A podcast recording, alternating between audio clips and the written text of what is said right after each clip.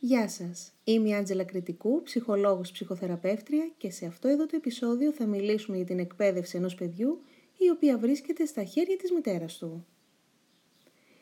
Υπάρχει ένας νόμος σύμφωνα με τον οποίο δεν μπορείτε να δώσετε σε άλλους αυτό που δεν έχετε.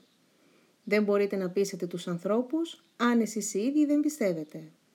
Δεν μπορείτε να ξυπνήσετε το καλό στον άνθρωπο αν δεν το έχετε μέσα σας. Το ίδιο ισχύει και για τη γνώση και την αγάπη. Αυτός ο νόμος είναι σημαντικό να εφαρμόζεται στην εκπαίδευση. Η εκπαίδευση ενός παιδιού βρίσκεται στα χέρια της μητέρας του. Αυτό που φέρνει η μητέρα στο παιδί κατά τη διάρκεια της εγκυμοσύνης είναι σημαντικό. Μετά από αυτό, μετά τη γέννηση του παιδιού, είναι πιο δύσκολο να το εκπαιδεύσει. Γι' αυτό λέω, οι μητέρες θα βάλουν τον κόσμο σε τάξη. Κατά τη διάρκεια της εγκυμοσύνης η μητέρα μπορεί να εμπνεύσει το παιδί της με σοφία, με εξυπνάδα.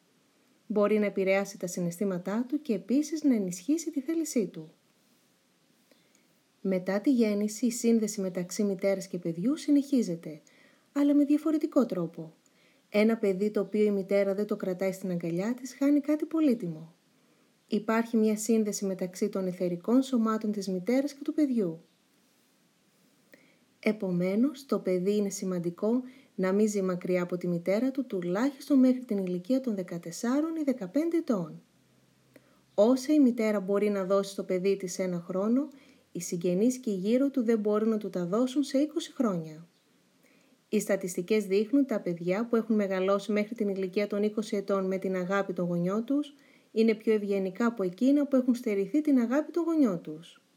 Ο νόμος είναι, εάν η αγάπη των γονέων προς το παιδί τους είναι αδύναμη, το παιδί είναι πιο πιθανό να ασθενεί. Προκειμένου να είστε υγιείς, η αγάπη της μητέρας σας χρειάζεται να διαπεράσει πλήρως την ψυχή σας.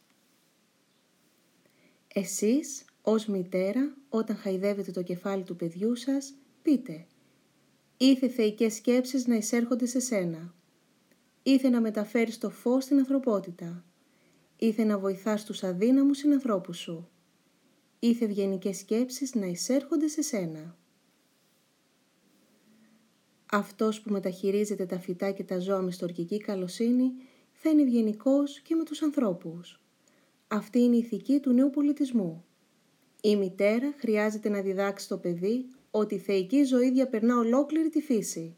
Τα λουλούδια, τα δέντρα, τα μικρά έντομα, τα πουλιά, τα πάντα. Όσο το παιδί πιστεύει ότι ο δάσκαλος δεν λέει ψέματα, ο δάσκαλος έχει εξουσία. Εάν το παιδί αντιληφθεί ότι ο δάσκαλος δεν λέει την αλήθεια, ο δάσκαλος δεν έχει πια εξουσία πάνω του. Το ίδιο ισχύει και για τους γονείς. Ποτέ μη λέτε αρνητικά. Για παράδειγμα, μη το κάνεις αυτό, μη κάνεις κακό. Αλλά ανταυτού πείτε, κάνε καλό. Αντί για τις λέξεις, μη λες ψέματα, μπορείτε να πείτε, πες την αλήθεια. Όσο λιγότερο μιλάτε για αρνητικά πράγματα, τόσο το καλύτερο. Πρέπει να μιλάμε για το θετικό. Peter Denov. Σας ευχαριστώ.